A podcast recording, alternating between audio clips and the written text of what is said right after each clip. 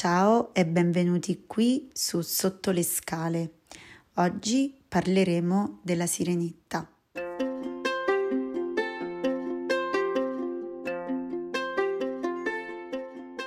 Ogni fiaba eh, porta in sé una miriade di significati ed è davvero un pozzo dove poter attingere per eh, imparare molto di noi stessi, delle nostre relazioni e anche per um, um, provare a capire quali possono essere le strategie che possiamo adottare um, per risolvere i guai che a volte ci capitano nella vita.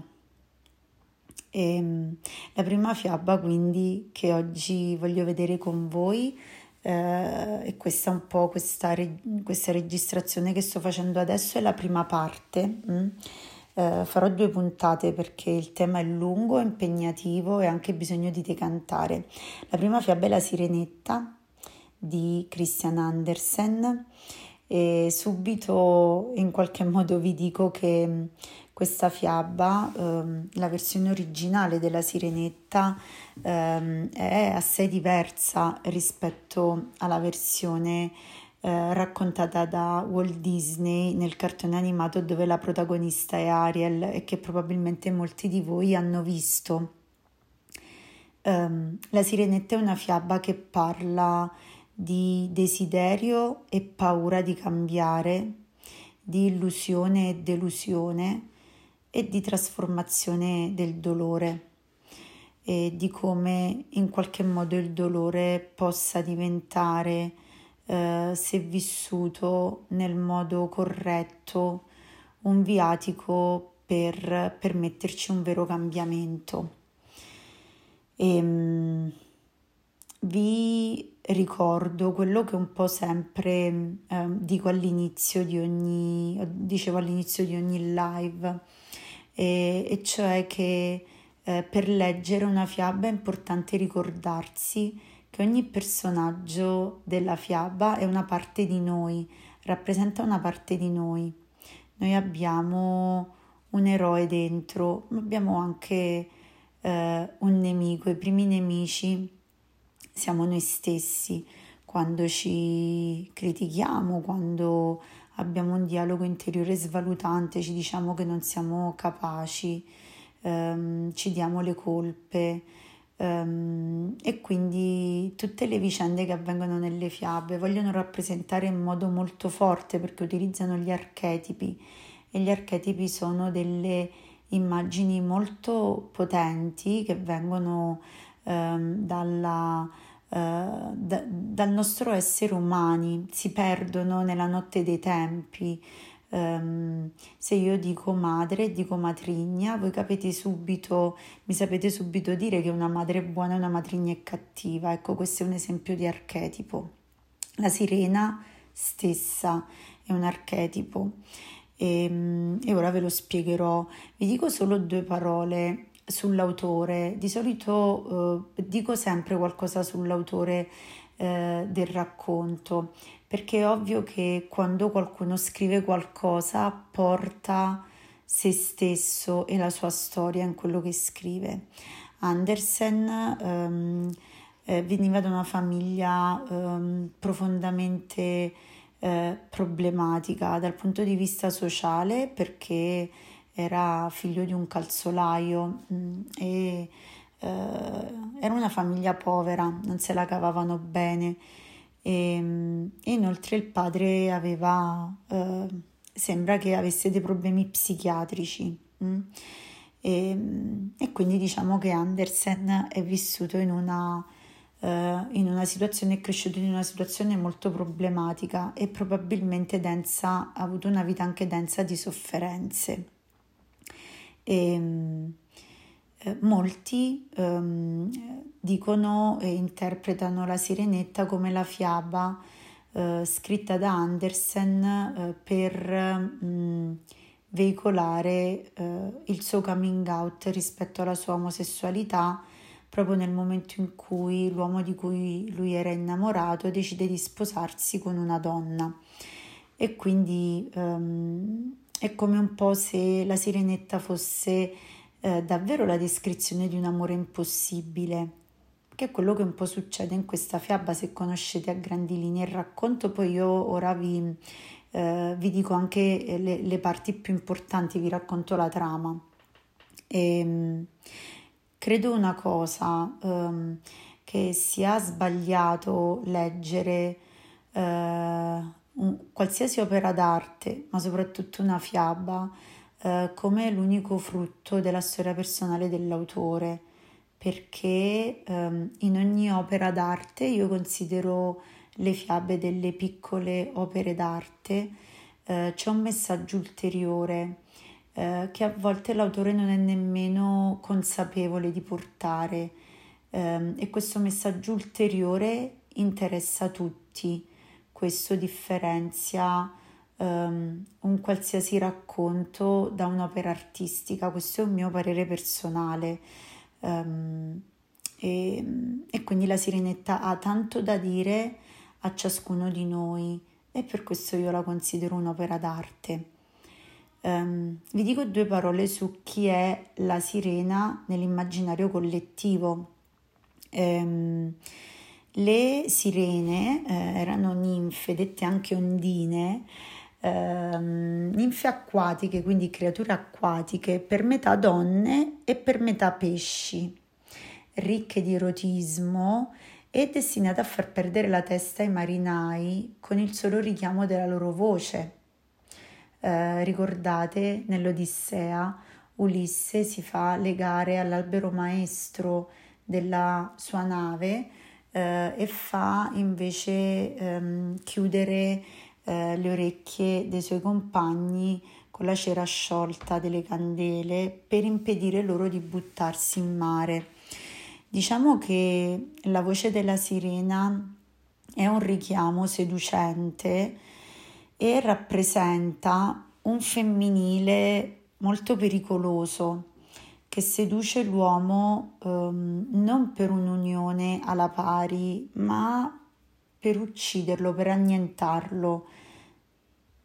È una versione estrema e fatale della donna um, che non entra in una relazione di reciprocità con l'altro, non si differenzia dal maschile, ma lo assorbe, in qualche modo lo elimina. Mm?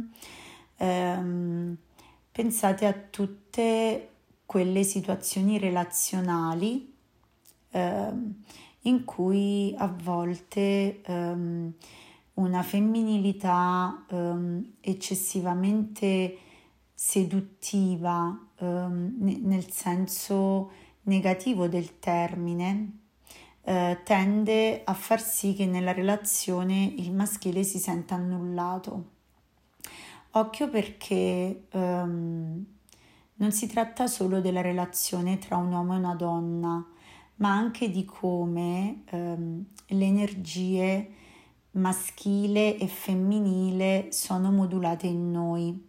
Chi non mi ha mai ascoltato ehm, eh, forse ehm, eh, non sa questa differenziazione, io ve la specifico eh, perché è molto importante, ossia ehm, tutti noi, sia maschi che femmine, ehm, abbiamo in noi due tipi di energia eh, relativamente alla, ehm, diciamo così, alla modalità proprio di stare al mondo ehm, l'energia maschile e l'energia femminile. E non è detto che perché noi siamo donne abbiamo un'energia femminile più sviluppata. E non è detto che perché siamo maschi. Hm? Diciamo che l'energia eh, maschile e femminile sono facili da comprendere se pensiamo a come siamo conformati fisicamente. Eh, l'energia femminile è un'energia che tende ad accogliere, a nutrire, a stare ferma, ad esplorare le profondità. Eh, al femminile, ehm, eh, diciamo così, appartiene la capacità di stare nel vuoto ehm, e di sedurre, condurre a sé mh? Mm, in senso positivo. Um, questo, questo senso positivo, questa possibilità di agire un femminile sano, deve essere a sua volta accompagnata da un maschile gestito in modo sano. Qual è la nostra energia maschile? È quella che ci permette di esplorare, di informarci, di vedere cosa è proiettata verso l'esterno. Quindi è quando noi prendiamo l'iniziativa. Ehm, eh, diciamo che il maschile esplora il mare in lungo e largo, il femminile si ferma in un punto e scende in profondità. Eh, qual è meglio? Nessuna delle due sono entrambe molto importanti e noi tendiamo nella nostra vita sempre in alcuni momenti o in altri a squilibrarci verso una modalità o l'altra. L'aspirazione per stare bene sarebbe quella di avere queste energie in equilibrio tra di loro per poter vivere attivando di più il femminile o di più il maschile a seconda delle necessità e di quello che si presenta nella realtà. Quindi eh, la sirena nell'immaginario collettivo è un femminile estremo dove il maschile non può esistere, vive nelle profondità, non può riemergere, eh, rischia di morire sulla terra. Questo significa vivere troppo eh, nel mondo interiore e non riemergere mai mm, o riemergere raramente. Il canto delle sirene viene letto da alcune culture come un vero e proprio pianto, perché capite che le sirene non, sono, non è possibile per loro avere una relazione con un diverso da, perché possono richiamare il maschile, l'uomo, ma come lo chiamano eh, l'uomo si sente sedotto e muore eh, entrando nelle profondità del mare. Quindi gli uomini, ehm, la nonna di Ariel, della sirenetta, scusate, racconta nella fiaba di Andersen, racconta la nipote questo fatto, no? Cioè che gli uomini arrivano in fondo al mare solo morti. E, ehm, quindi di cosa parla la sirenetta? Eh, parla... Um, eh, appunto della, del grande tema eh, delle scelte. Scegli eh, chi vuoi essere, carne o pesce, donna o sirena, mare o terra. Mm? E um, parla di tutte quelle volte nella nostra vita in cui noi sentiamo di essere divisi a metà rispetto a una scelta quante volte a me è capitato tante volte davvero di sentire l'enorme validità di due alternative e di non saper distinguere eh, in qualche modo gli opposti e quindi di non poter scegliere. E, ehm, e quindi la sirena sembra proprio una metafora della, dell'impossibilità di scelta. Eh, ma in realtà eh, poi Ehm, c'è un epilogo per la sirenetta, in tutte le fiabe c'è un epilogo. Quello della, della fiaba di Andersen è discusso rispetto al senso, ma io poi vi dirò delle cose su questo. E qual è la fiaba originale? Um, all'inizio la fiaba ricalca, uh, anzi Disney ricalca la fiaba originale, la sirenetta vive sul fondo del mare con suo padre, il re del mare, che è rimasto vedovo um, quindi anche la sirenetta è un'orfana. Nelle fiabe c'è sempre questa condizione dell'orfananza, fateci caso, nelle altre fiabe che abbiamo visto insieme e presto vi registrerò eh, prendendomi un po' di tempo anche la lettura di Cenerentola o del Mago di Oz. Ecco, perché sono tutti orfani i protagonisti delle fiabe, o di entrambi i genitori o solo di uno dei due? Perché la fiaba vuole insegnarci che eh, per badare a noi stessi e per essere davvero cresciuti eh, interiormente eh, bisogna che abbandoniamo l'idea che qualcuno ci faccia da padre o madre all'esterno bisogna passare attraverso una condizione di orfananza, anche se i nostri genitori sono ancora vivi. E, um, abbandonare un po' l'idea che ci sia qualcuno che si prende cura di noi, perché il genitore fa questo, oppure ci dice eh, attraverso le regole eh, cosa dobbiamo fare e sceglie al posto nostro.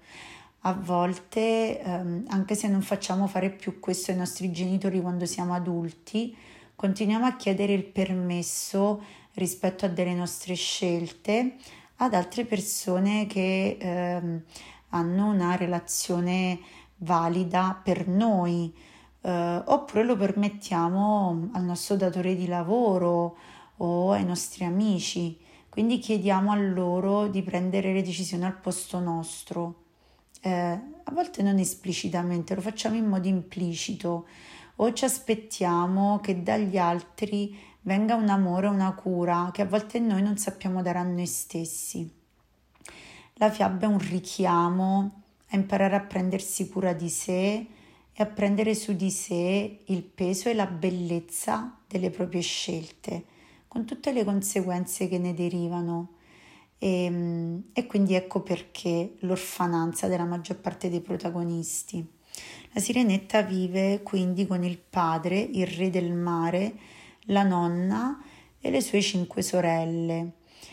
E ehm, a 15 anni, secondo la tradizione del fondo del mare, le sirene potevano scegliere di salire in superficie per vedere il mondo dei terrestri e, ehm, e quindi eh, a un certo punto diciamo che arriva anche il momento di Ariel che Andersen racconta era quella tra le sorelle che desiderava di più questo momento.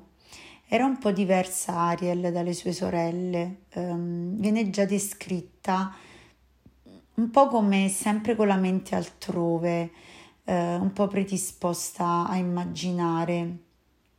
Diciamo che sembrava già non accontentarsi del fondo del mare, per quanto il fondo del mare, il regno del mare fosse un regno meraviglioso, dipinto con colori davvero stupendi da Andersen, la sirenetta non bastava.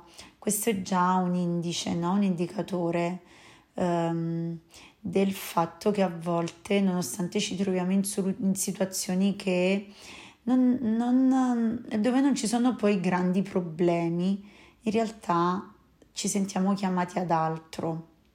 E a volte questo lo viviamo un po' come una condanna, la sirenetta se lo vive un po' così.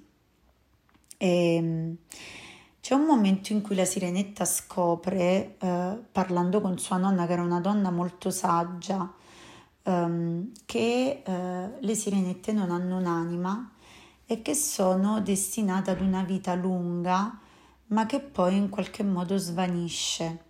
E quindi le sirene vivono 300 anni, alla fine di questi 300 anni svaniscono come schiuma nel mare.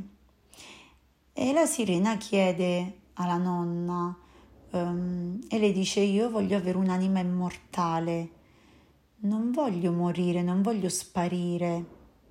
È il desiderio che tutti noi abbiamo di lasciare un segno.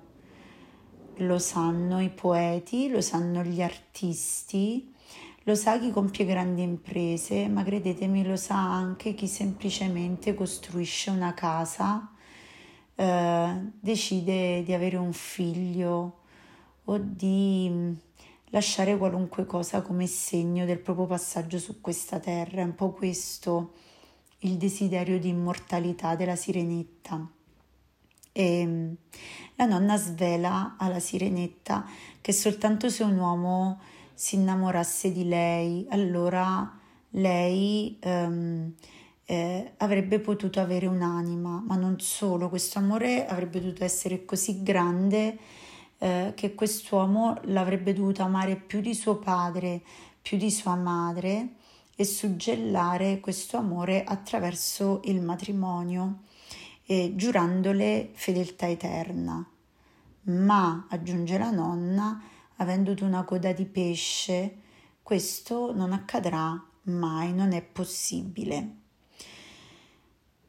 La sirena nel frattempo, eh, in una delle sue numerose escursioni sulla superficie del mare, eh, incontra una nave dove si sta consumando una festa e dove vede il principe e si innamora a prima vista di lui. Um, la nave viene colta da una tempesta tremenda e la sirenetta rischia la sua stessa vita per salvare il principe. Lo salva e lo porta su una spiaggia.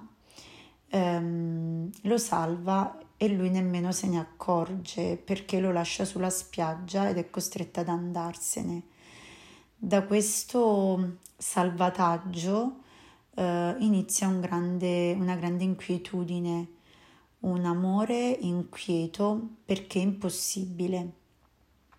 La sirenetta trova il modo di realizzare il suo scopo e decide di rivolgersi alla strega del mare, del mare che qui rappresenta un materno negativo. È mm, descritta con, eh, con termini davvero atroci eh, da, da Andersen e ehm, la strega del mare le vende una pozione che le darà la possibilità di avere le gambe in cambio della sua voce.